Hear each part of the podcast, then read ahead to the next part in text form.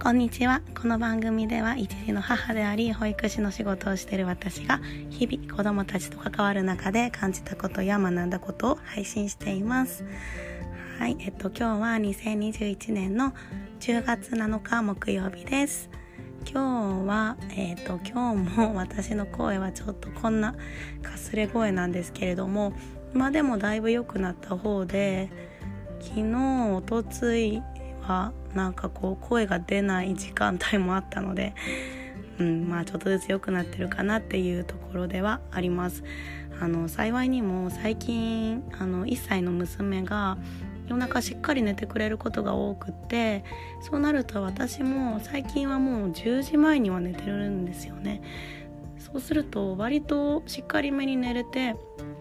結構それが良かったなと思いますこれでこう寝不足が続くとどんどん喉は悪化していくだろうなっていう感じだったので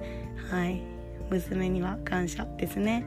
はい。で今日はえっ、とお天気は曇りくらい。まあでも晴れか。晴れの後曇りになったりっていう感じのちょっと落ち着かないお天気でした。で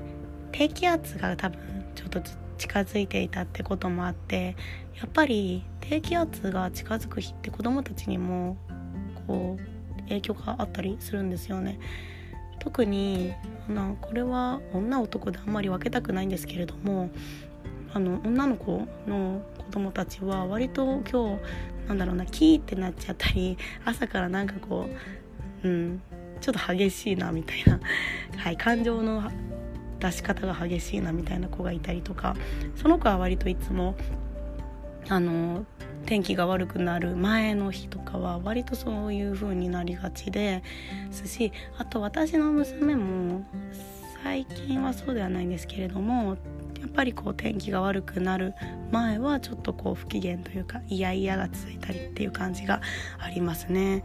うん、なんかやっぱりこう天気というかそういう自然の流れと体ってつながってるんだなってすごく思います。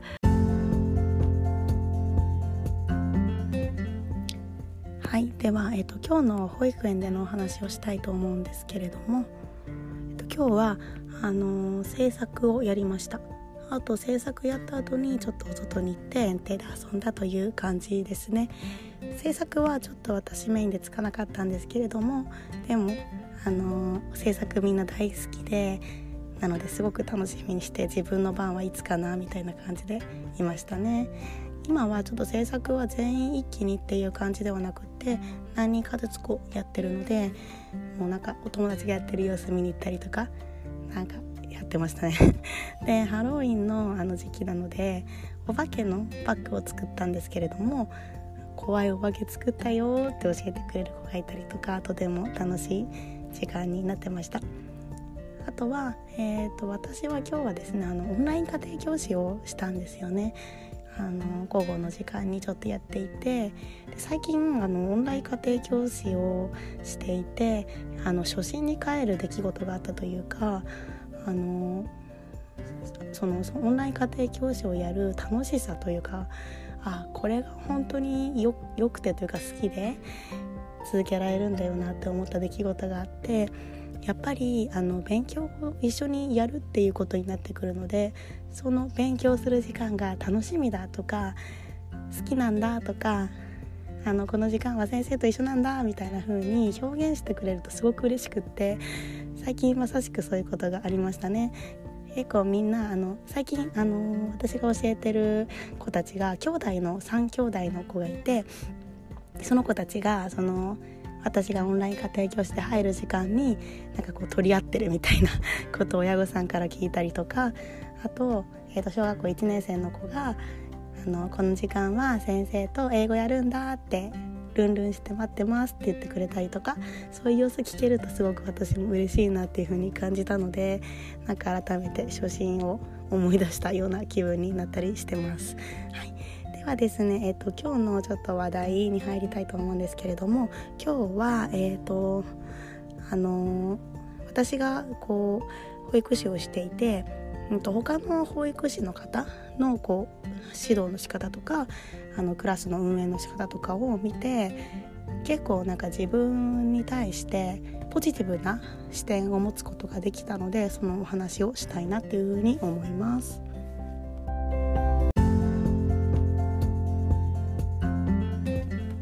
では今日は他の保育士さんのやり方を見て私がこう自分に対してポジティブな視点を持つことができたっていうお話をしたいなっていうふうに思います。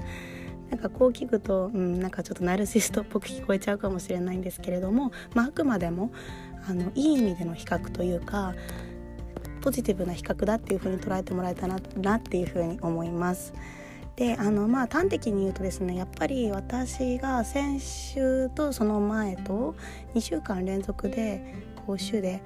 回していてで実はその週で回すこと自体が初めてだったんですよね。でそうなるとやっぱり、まあ、今まで他の先輩保育士さんのやり方を見てはきたもののちょっと自信がないというかこれでいいのかなとか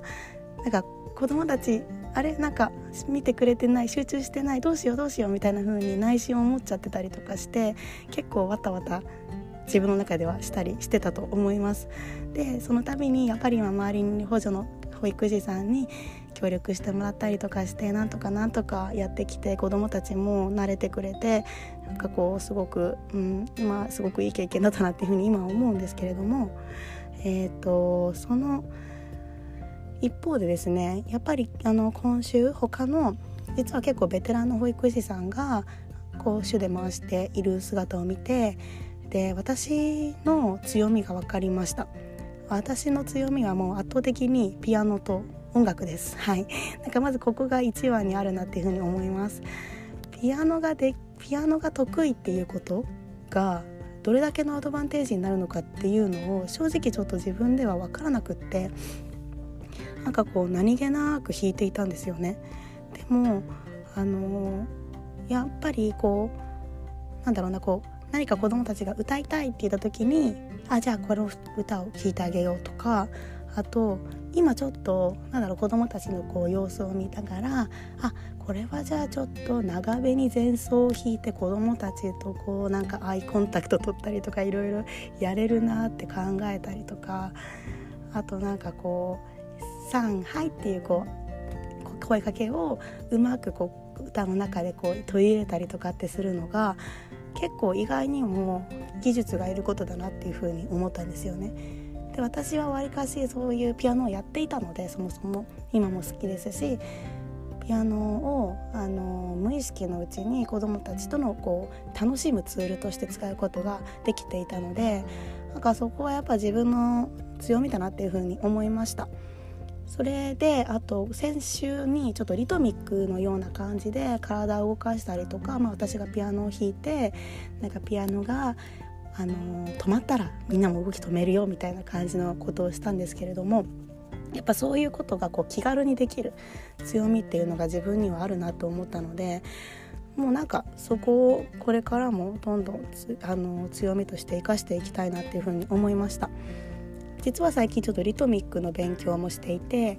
まあそういうところもやっぱり楽しいんですよね。自分がどうやってやろうかなってこう想像しながら勉強ができたこうしたら楽しいんじゃないかって考えられたりとかしてとかあとはもうこうあこういうやり方があるんだなみたいな新しい発見もあるのでやっぱそれってこうそもそもの前提として音楽が好きピアノが好きっていうのがあって子どもたちと楽しめるっていうのが掛け合わさってできることなので、まあ、そこはもう私は自信を持ってどんどんどんどん生かしていこうって思いました。結構今までのあの私が保育を進める時には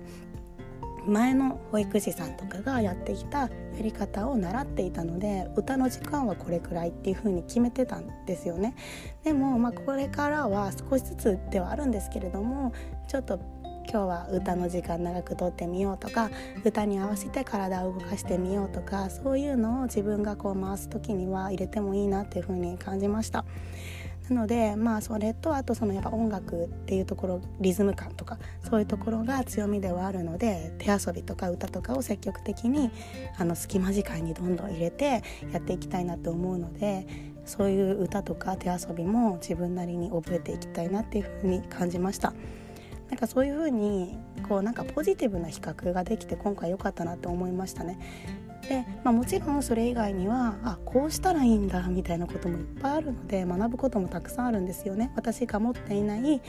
ベテラン保育士さんの良さっていうところももちろんありますしそれに対して自分はこうしたらいいんだなっていう風に学びにもなるしでもそれだけじゃなくってそれだけでこうなんか自分はああできてなかったできてなかったと思うのではなくあその一方で自分が強みとしてるのはここなんだっていうのを改めてこう他のやり方のやり方を見ると分かるなっていうのですごくいい勉強になったなっていうふうに思いますね。まあ、それもこれもやっぱり私が実際にこう主としてクラスを回すっていう経験をさせてもらってるっていうところが大きいと思いますし、まあ、今後もそういう予定があるので、うん、なんかこう今の子どもたちの様子とかを見ながらちょっと私も自分の強みを生かした保育をしていきたいなっていうふうに思います。あとはまあ子どもたちとの接し方においては、まあ、割となんかやっぱり私はその子どもたちと同じ目線に立ちすぎる時があるというかうん、なんかやっぱこう境界線を引くのが結構苦手なんですよね。この時間ピシッとするよとか。なんかそういう時のこう切り替えが多分私甘い方で。でそこにもちょっと悩みを抱えてはいるんですけれども。まあでもなんかこうベテラン保育士さんのやり方を見てると全てを全てこうカチッカチッってやってる方ではなかったんですよね。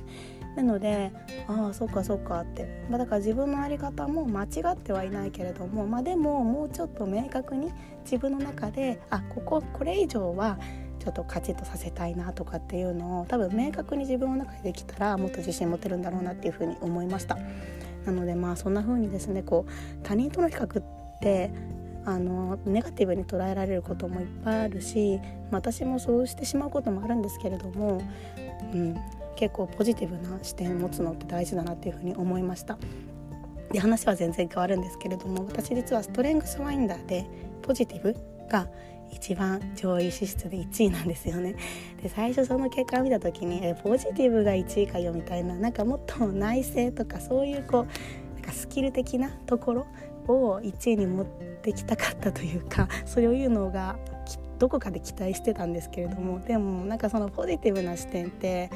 すごく私の中でこういろんなとこで生かされていて、まあ、今のもちろんその教育とか幼児保育とかっていうところもそうですしあとはこういうちょっとした日常の中でのものの見方ですね。これもまポジティブにやっぱ見れるからこそこういう発見ができたと思うしあとは前職の観光業とかでもやっぱりこう地域の中のポジティブなところをこう引き出してそれを伝えるっていう仕事だったなっていうふうに思って、うん、やっぱりなんかあるなというかすごく日常の中で使えるスキルだなと思ったので、うん、これからもちょっと大事にしたいななんて思いました。